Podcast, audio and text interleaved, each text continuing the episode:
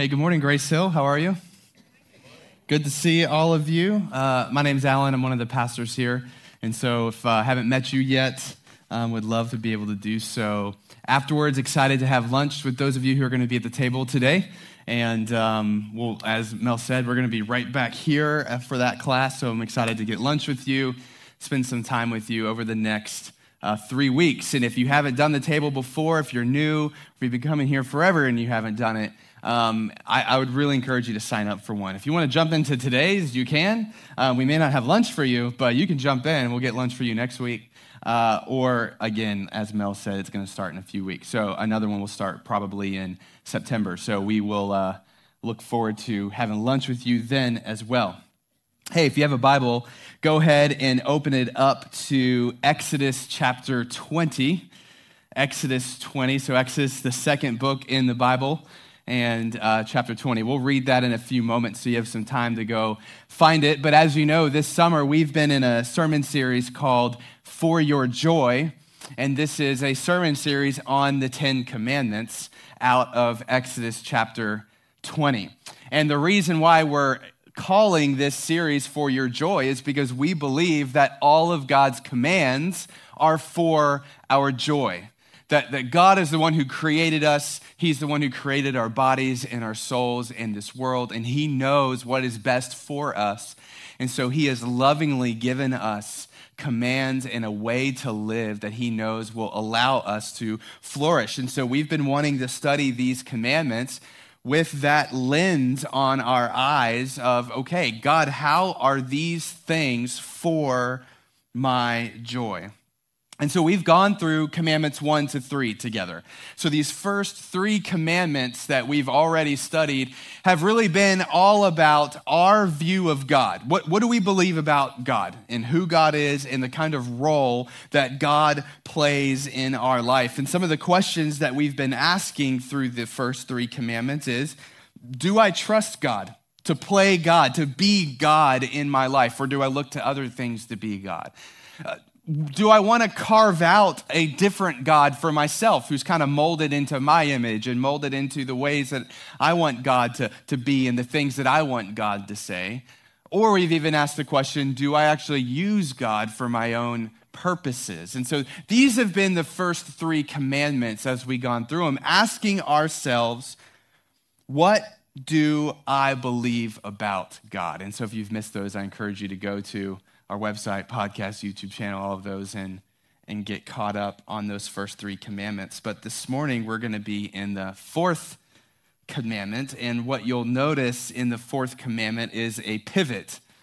And so we're going to be pivoting to more practical commands, more kind of everyday life commands that God gives us. See, the first three commandments were all about Am I good with God being God? Am I good with the God that is presented in the scriptures?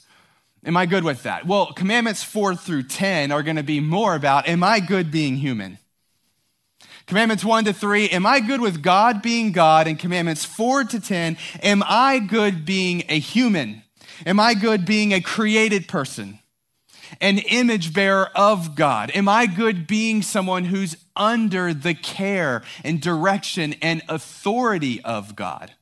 Right? So, commandments one to three, what's my view of God? But commandments four to 10, am I good being someone who is under the authority and care of this God? Or would I rather not be under the care of that God?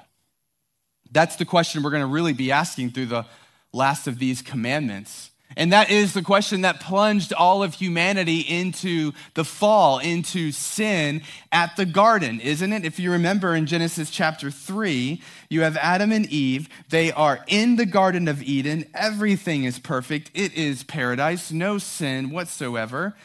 And they are under the care of God. They are created beings. All right, God is creator, they are created. Right, so they're under God's authority, and that's exactly what the serpent asked Eve that one day. It was, Are you good with that? Like, are you good being human? Are you good being a created being of God, being under God? Because Eve, if you break what God asked you not to do. Remember, the only command they got was don't eat that tree over there. And the serpent said, Eve, if you do that, here's what's going to happen. You'll actually be equal with God. And Genesis 3 teaches us that that became a delight to her eyes.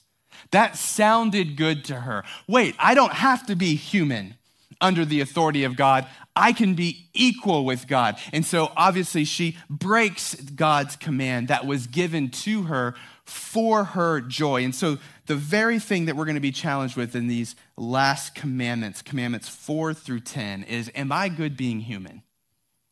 Am I good being created?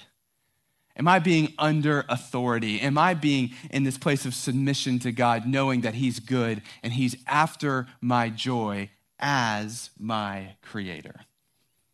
And so let's go read the fourth commandment together.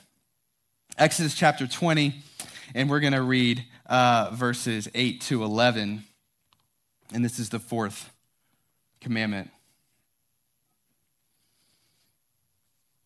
It says this Remember the Sabbath day to keep it holy. Six days you shall labor and do all your work, but the seventh day is a Sabbath to the Lord your God. On it you shall not do any work, you or your son or your daughter, your male servant or your female servant, or your livestock, or the sojourner who is within your gates. For in six days the Lord made heaven and earth, the sea, and all that is in them, and rested on the seventh day. Therefore, the Lord blessed the Sabbath day and made it holy.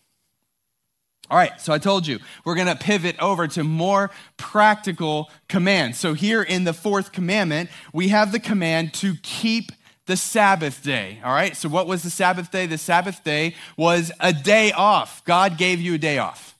All right, I was joking with someone in the lobby earlier today. I was like, it's the easiest commandment to keep. Just don't do anything for a day, right? All right, we'll talk more about it. But that is what the Sabbath day is. God said, hey, on the seventh day, take the day off, 24 hours, and do not work. And the reason that God says this is because this is a rhythm that He built into creation. So He, as creator, remember, we're created, we're human, we're not God. He's God. He created everything, and He decided to build into the code of the universe into us, into our bodies, into the rhythm of all creation. He decided to build in the need to rest once a week. This is a rhythm that your creator designed and built and inputted into you, whether you like it or not, because that was his decision. Now, I got to stop for a second, and I got to say this before we dig more into this, and that is this. Today, I, I got to fully confess to you, I am talking the talk, but I am not walking the walk. All right, Sabbath for me and my family is not something that we have consistently followed. It's not something that we have consistently built into our lives. And so, me studying this this week has been a challenge to me. It's, and, and very, very much so. I'm preaching this sermon to myself and to my family as I am to, to all of you as we look into the scriptures and ask God, why, why for my joy, why have you built this into the rhythm of creation? And why have you told us to keep this Sabbath day as one of your commands? But if we think about this, keeping the Sabbath day, it's part of being human. This is part of being human. God created you with limitations. As much as a lot of us, including myself and my personality, I don't like to admit those limitations, but He gave us limitations.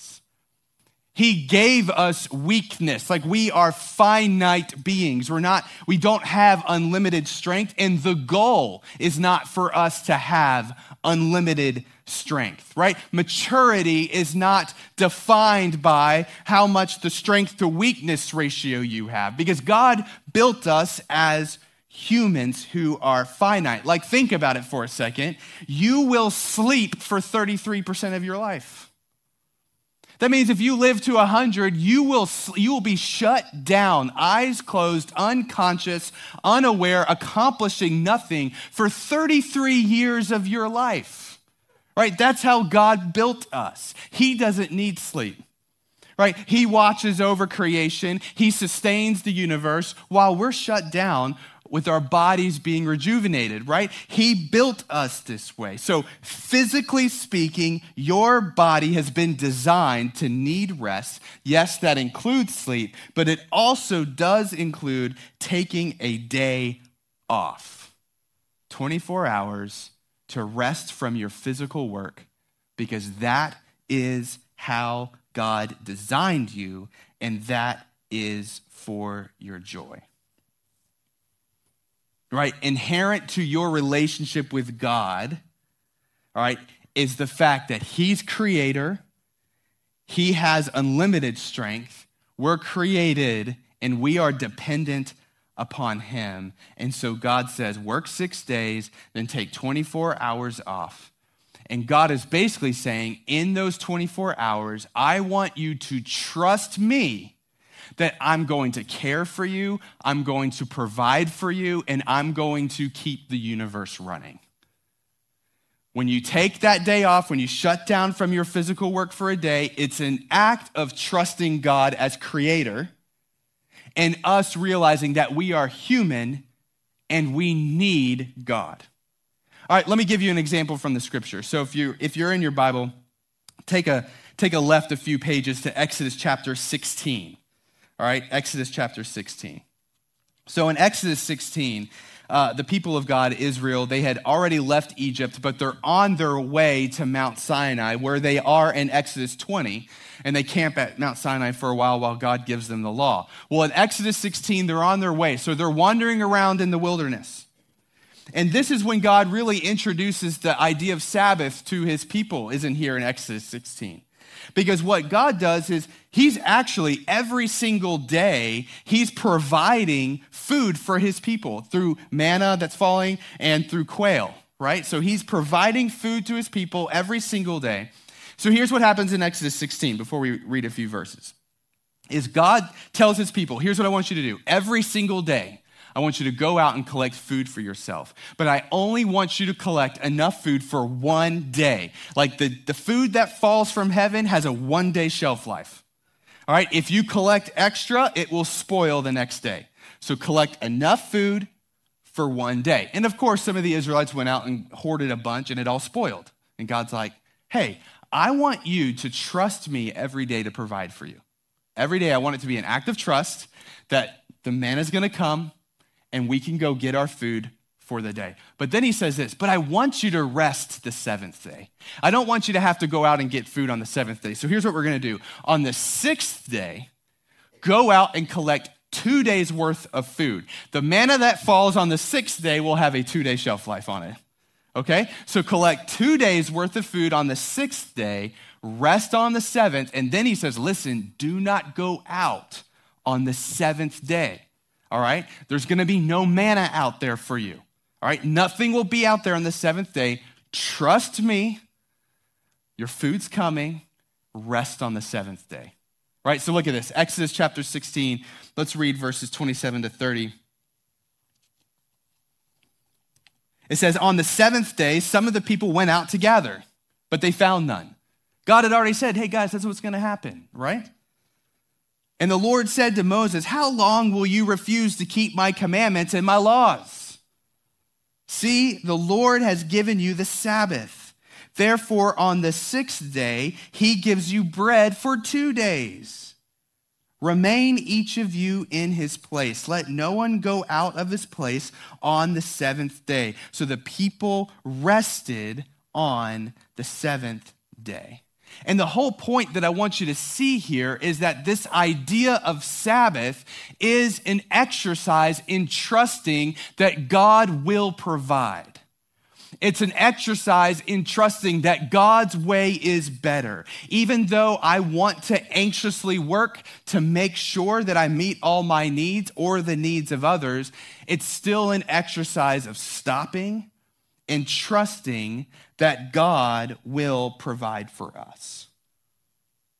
But here's the thing as we study this concept in Scripture, God doesn't just want to provide rest for our physical, finite bodies by saying, hey, please take a day off 24 hours, take a day off, where you rest from your physical work once a week. He doesn't just want to provide rest for our physical bodies, God also wants to provide rest for our hearts and our souls as well.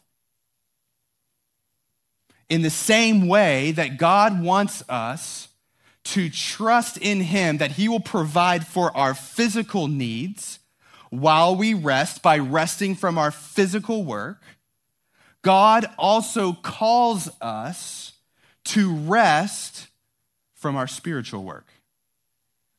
Let me say that again. In, in, the same way that God calls us to physically rest from our physical work and to trust that He will provide, God also calls us to rest from our spiritual work and trust that He will spiritually provide for us. So let's go back to the garden in Genesis chapter 3. What happens? So Eve sins against God because she doesn't want to be human, she wants to be God. So Adam and Eve, they, they've sinned, and what happens is God banishes them from the garden, and he says, You can never come back. And actually, if you read through the end of Genesis chapter 3, he puts this angel, this warrior angel, cherubim, to guard the garden, right? And it's this idea, it's this picture of I'm going to make sure that you can do nothing to make your way back into the garden, right? It's God's way of saying there will be nothing you can do. You will not be able to keep enough laws. You will not be able to work hard enough to earn my favor back, where I will say, You are now worthy back into my presence. That's what happened in the garden. And so when we look at that, one of the things that we realize is that our only hope to be made right with God, our only hope to be children of God, our only hope to have eternal life is through God doing something to make it happen. Because God made it very clear there would be nothing that you can do to make this happen, to be made right with me again. God had to do something. None of our work would suffice to be reconciled to God again. And so God did do something. And I want us to read about it. If you go into your Bibles to Romans chapter 8, one of the things that we read is that God did do something in order for us to be reconciled back. God did something in order for us to have his favor upon us again. And what that was, was it was to send his son Jesus to do all of the work necessary for us to be made right with him again. Romans chapter 8, verses 3 to 4. It says this For God has done what the law, weakened by the flesh, could not do. God has done something that the law could not accomplish because the law was weakened by our own shortcomings, our own sin nature. This is another way of saying that God has accomplished something. He's done a work that we were not able to do, that would be impossible for us to do by sending his own son in the likeness of sinful flesh, meaning as a human, and for sin, he condemned sin in the flesh, in order that the righteous requirement of the law, all of the work that would be required for us to be made right with God, right? The righteous requirement of the law might be fulfilled in us who walk not according to the flesh, but according to the Spirit. And, and so, so, what this is saying is, that it was impossible for us to do any work that would be make us right with God. And yet what God does is he sends his son Jesus to accomplish that work on our behalf. So this is what I love about the gospels. If you remember during Holy Week, we studied the end of Luke in Luke chapter 23. This is the crucifixion of Jesus, it's his death. They take him off the cross. They put him in the tomb, and these women who were very close to Jesus begin the process of embalming his body. But if you go read the end of Luke chapter 23, I think it's verse 53 or something like that. What it says is, in the midst of that process of embalming Jesus' body as he was dead, they stopped because the Sabbath started. The Sabbath day came, so they stopped, and it says they rested from their work. And what's so symbolic about that What's so ironic about that is that as these women rested from embalming Jesus' body, and they rested for an entire 24 hour period, Jesus was in the grave accomplishing all of the work necessary for us to be made right with God. He was in the grave, defeating sin, defeating death, and f- fulfilling the righteous requirement of the law on our behalf. And so here's what Hebrews says about that. All right? Last passage, hang it right in your Bible to the book of Hebrews, chapter 4, verses 9 and 10. So the writer of Hebrews reflects on this, and this is what he says. He says, So then, there remains a Sabbath rest for the people of God. For whoever has entered God's rest has also rested from his works as God did from his. In the book of Hebrews, you're going to see that phrase a lot God's rest. And what the writer is referring to, it's not our rest from our physical work. He's talking about a rest from our spiritual work to be made right with God that God's rest is a trust in Jesus who accomplished everything that needs to be accomplished in order for us to be made right with God. And so, in the same way that God wants us to have a Sabbath rest for our bodies once a week, God also wants us to have a Sabbath rest for our souls as we trust in Jesus because He's the one who did everything that needs to happen for us to be made right with God and for us to be forgiven of all of our sins, right? Jesus has done all the work necessary. And, I, and it's at that moment that I, I think we need to stop and I, I just need to say, I, you know, for those of us in the room, I think we need to ask ourselves this question whether I refer to myself as a Christian or if I'm still trying to explore what I even believe, is to ask the question Have I seen my relationship with Jesus for me, when it comes to following Jesus, does the word rest come to mind? Is this a restful thing? Because what it means to follow Jesus is to rest in the reality that he has accomplished all of it. The work is finished. And it's just an act of trust on our behalf that He has done all that is necessary for us to be made right with God. And we need to ask ourselves wait, do I view following Jesus as a whole lot of work that needs to be done to make God happy with me? Because that's not the Bible and that's not the gospel of Jesus. The gospel of Jesus is a message of rest. And so here's what I want all of us to think about this morning as we think about Sabbath rest for our bodies and Sabbath rest for our souls is I think there's a correlation between our trust in God for us to be able to physically rest and our trust in God for our souls to rest. I think there's a correlation between resting physically and resting in our hearts.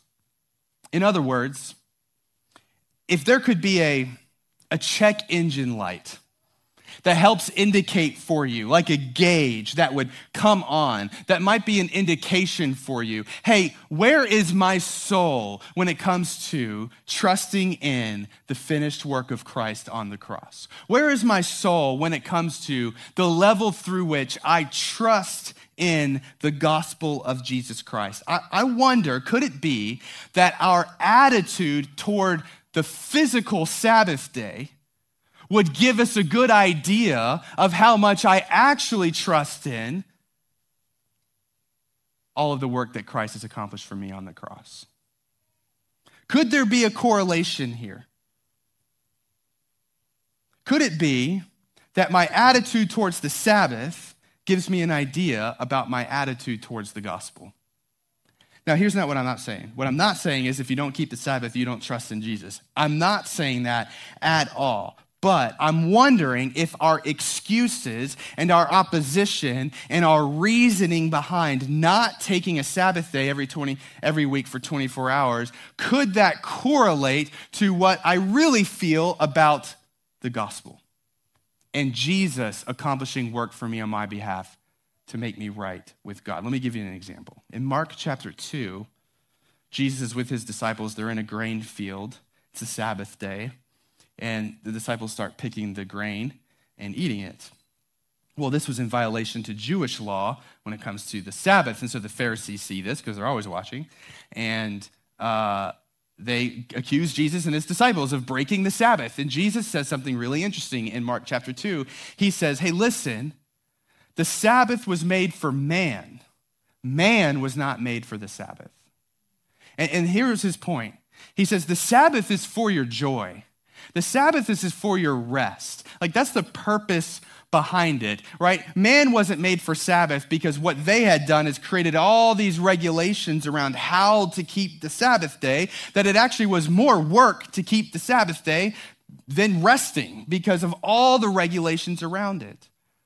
But it's interesting, that correlated with their view of salvation because their view of salvation was there is a law that we must keep and we must keep perfectly in order for us to be right with God. And so, therefore, their attitude towards the Sabbath was we must do this perfectly in order to follow God's command. I think there's a correlation between our attitude towards the Sabbath and, and potentially our attitude towards the gospel? Is how I approach the Sabbath. Is it possible that's how I might approach the gospel? So, this is going to cause us this morning. I'm going to kind of lead us a little bit this morning into plunging the depths of our heart a bit, maybe into some uncomfortable waters. So, let me give you some examples of maybe how this correlation could work out. Think about maybe some reasons as to why I might not carve out 24 hours a week for my body to rest, as God commanded me to, as He created my body to need. I'll start with myself. I was talking to my wife about it this week. I was like, why don't we do this? You know what I mean? Like, I, am going to get up there and I'm going to tell them all to do it. So we got to we got to be honest here. And so we were just kind of talking about it and we're just trying to like peel back the layers and you know what I mean? Obviously there's logistical issues and there's this and that. Well, the kids and we have to do this and got to mow the lawn and got all this stuff. And as we kind of peeled back the layers to go, wait, but really, but why? Like why? Why don't we carve out 24 hours to rest as God has commanded us to do? And what we kind of came up with is I, I don't think we feel like we need it. I just don't think we value the Sabbath. It's not of high value to us. We don't feel this need for it. And so, therefore, it's not a high priority for us to carve out this time to, to keep the Sabbath. And so I know for me and my personality, it's hard for me to understand the limits of my body. It's hard for me to understand when I need rest. I'm one of those that can just kind of go, go, go. I can do 18 things at one time and I can do it with enthusiasm. So for me, it's really hard to feel physically my need for rest. And then I stopped and asked myself the question that I'm going to force all of us to ask is this Does that correlate potentially to my attitude towards the gospel? Now, I, I grew up in a very strong Christian home. I don't know when I came to follow Jesus because I was discipled into following Jesus by my parents. And so for me, a close relationship with Jesus has always been a part of my life. And I rejoice in that testimony. I do. But it's caused me to wonder because I've always had that relationship and I really haven't experienced much of life apart from Christ, especially in my adult life. I wonder if I don't feel in my body viscerally as much my need for Jesus. I wonder if I don't really see the gospel. It's important because I preach it, but in my daily life, is it like food that I feast on?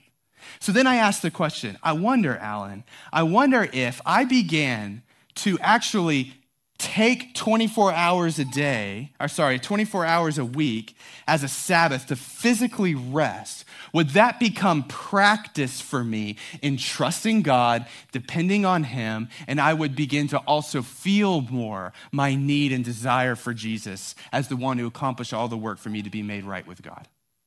Do you get what I'm saying? I, I wonder if me practicing Sabbath would actually train my heart into needing Jesus on a daily basis. Let me give you another example. Maybe another reason why we wouldn't keep the Sabbath is we would just feel guilty for keeping the Sabbath, right? Like there's people depending on me, there's stuff that I got to get done right? So whether it's for your workplace, whether it's for your family, there's chores that got to get done, grocery runs, there's all this stuff, right? All these things that have to happen. There's, there's too much to do on my list. So for me to actually stop for 24 hours would mean that I'm either letting people down or I'm just feeling personally like I'm not doing the things that I should be doing. Balls are going to drop if I take 24 hours. And so I can't take a Sabbath. And, and, and is it potentially, is it possible that that attitude towards the Sabbath or fear towards the Sabbath correlates to your attitude deep down towards the gospel? That I don't know if I can actually trust that Jesus did everything. I feel like I should be doing something to garner God's favor. Is it possible that your everyday relationship with God is one of God? What can I do today to make you pleased with me? But that's not the gospel. The gospel is rest in Jesus. And that makes a lot of us really uncomfortable because we feel like we should be doing something to make God pleased with us. We feel like it's too good to be true, that that kind of grace is way too scandalous. So, could it be that actually taking the Sabbath, trusting that God got, has you even if balls drop? God has you even if you know people at work don't like that you do that. God has you no matter what. Carving that out, would that be practice for you and trusting that Jesus has accomplished everything that needs to be accomplished for you to be made right with God and for you to truly begin to rest in Jesus. Maybe you don't take a Sabbath because you would feel worthless. You know, we live in a society that's like hustle, right? If you want if you want to get rich, if you want to be significant, if you want things to go in your favor, you got to hustle. You got to hustle. You got to out hustle people right? It's, it's those who take the day off. It's those who, who actually stop. They're the weak ones who aren't going to accomplish much in life. Our culture is always saying that to us, especially if you're in the business world or if you're an entrepreneur or anywhere like that. I mean, all you're getting fed is go, go, go, go, go. Outwork everybody and then you will win. And so there's a part of us that goes, God, I'll lose in the world if I take 24 hours a week off could that correlate over to your approach towards the gospel? God, I want to be the best Christian that I can be, right? So I'm not gonna, you know what I mean? There's, there's so much that I could do, right? So I'm just going to hustle, hustle, hustle, hustle, hustle in my Christian life. But wait, the Christian life is about God's rest. Could taking a Sabbath day train your mind and your heart into what the gospel is really about? Resting in the work that Christ has already accomplished for you. I mean, I, I, we, could, we could try to think through all kinds of different examples of why we might not take a Sabbath day. And I'm just wondering, I don't think it's a perfect argument, but I'm wondering does it correlate to how we feel about the gospel? Could it be a check engine light for me when it comes to if I truly trust in what Christ has accomplished for me? And so, as we've been doing with all of our sermons on the Ten Commandments, we've been ending our time with just three simple questions. Three simple questions that we can ask ourselves in the context of community that can help us understand Am I following this command in my life? And do I see this command as God's goodness to me and as something that is for my joy? Here are three questions that you can ask in community. Don't do this by yourself because you'll deceive yourself. All right? So find a good, trusted friend, your community group, wherever, go out to lunch, get some good food, and ask these questions. Do it today. All right? Three questions that you can ask yourself. Number one, what is going on inside of me when it comes to the Sabbath day? Do I take a Sabbath day once a week? Yes or no? Why or why not? Like, what's going on inside of me with the Sabbath day? I think in our culture, we find so many reasons why this is just not practical for us, right? And I even see theologians and scholars uh, take the Hebrews argument that Jesus is our Sabbath rest as the reason why we don't actually have to follow the fourth commandment in our physical bodies. And I don't agree with that. I think it's both, right? I, I, think that God has commanded us to keep the Sabbath because He created our bodies and He loves us and He's after our joy. And He says, I designed you to take a break once a week. And so, what's going on inside of me when it comes to the Sabbath day? Second question you can ask after that, after you chop that up in community, is what does God's word say? To rehearse these truths of Scripture. Be reminded of the fact that God has commanded you to this. Look at the times where Israel violated this and God got after them. Look at the times in, or go read Hebrews when it talks about being invited into God's rest and realize that God's inviting you into rest for your body and rest for your soul. So go rehearse the truths of Scripture. And then finally, the third question you can ask yourself is what would it look like? For me to begin practicing trusting in the gospel through taking a Sabbath day. Right? How do these things correlate? What would it look like for me to practice trusting in the gospel through trusting in God to take care of me physically? I think that'd be a fascinating question to begin to ask with friends and family. What would that look like? How could these things be correlated in my life? And I believe that if we were to trust God with our bodies, trust God by taking that time off, but also use that time to reflect on how Christ has accomplished everything that needs to be accomplished for us to be saved, that we'll begin to trust in the gospel more fully with our lives, which will lead to joy. Three questions that I encourage you to ask with people. Respond to today's message into the scripture that we read by getting with some good friends and asking these questions. But I want to end our time this way. I'm going to invite the band. If you guys want to come on up, you can. I want to end our time by inviting all of us to come forward in one way or another, okay? And here's what I mean by that. Obviously, we have the communion table before us. And communion is something that we do in the church on a regular basis as a way of being reminded of everything Jesus accomplished so that we could rest in him. The communion table is an invitation to rest. It's an invitation to be reminded that the body of Jesus was broken under the wrath of God so that you and I wouldn't have to experience the wrath of God and, that the blood of Jesus was shed for our righteousness, for us to be cleansed from our sin, and also so that we would be filled with the righteousness of Christ. It reminds us that Christ has accomplished everything that needs to be accomplished for us to be saved. And so this morning, if you're here, I just want to invite you to the communion table and I want you to take a cracker and take some juice and go back to your seat. And I want you to be reminded of what Christ has done for you. I want you to think through that and I want you to see this as an invitation to rest. But I also get the feeling that there might be some of you in here. And maybe whether, again, whether you, you've been calling yourself a Christian for a long time or you still don't know what you believe the idea of following Jesus has never been correlated with the idea of rest before. And that maybe your walk with Jesus has felt like really hard work, when what the Bible tells us it's actually rest. And I just want to invite you to come forward and release that. I want you to come forward and, and maybe confess to God God, I, I have always seen following you as doing thing after thing after thing after thing to earn your favor. And I'm realizing for the first time this morning that actually what it means is to surrender and to rest in the fact that you've already done all of it.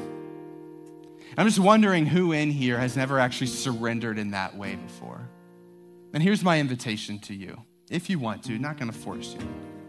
Is before you come and grab the communion elements, maybe come to the stairs up here and just kneel down and pray and release that to God. Let the idea of your body getting up and coming forward be a response from you to release your work to God and to accept His rest. You don't have to say anything, you just sit there and pray. And we love to pray over you silently as you do that, as we all come forward and take communion, as we begin to listen to music and pray and sing and, and release things to God. I just pray this would be a time right now for all of us to respond to the fact that God is inviting you into his rest. So, what I'm going to do is I'm going to pray. They're going to play some music behind me, and we're just going to enter into a time of response. And so, however you feel led to respond, this is a time for you. If you want to get the elements, just come forward, grab the cracker and the juice, go back to your seat, spend some time resting in what Christ has done for you. Let me pray. Father, we're so thankful for your goodness to us. God, and what we reflected on today is that you're good to us not just by inviting us into a life of rest physically not just by giving us guidance in how to live as the creator and designer of our bodies, but Lord, because you also have provided rest for our souls. Even though we sinned against you, even though we rebelled against you, you came after us. And in your grace, you did everything that needs to be done for us to become your children. And that to follow you doesn't mean to work, doesn't mean to roll up our sleeves, doesn't mean to pull up ourselves by our bootstraps, doesn't mean any of that. What it means is to rest. God, I pray for anyone in this room right now. I pray, God, if there's anyone here, Lord, who has never fully accepted your rest, that God, right now, you would lead them to do so. Pray against anything that would stop them, God. Their ego, uh, what others might think of them. Whatever, whatever, whatever it is, God, anything that would stop them this morning, I pray that you would clear those obstacles and that, Lord, you would provide rest for your people this morning, for every person in this room. We ask these things in Jesus' name. Amen. You're invited to come forward or to respond in any way that you feel led this morning.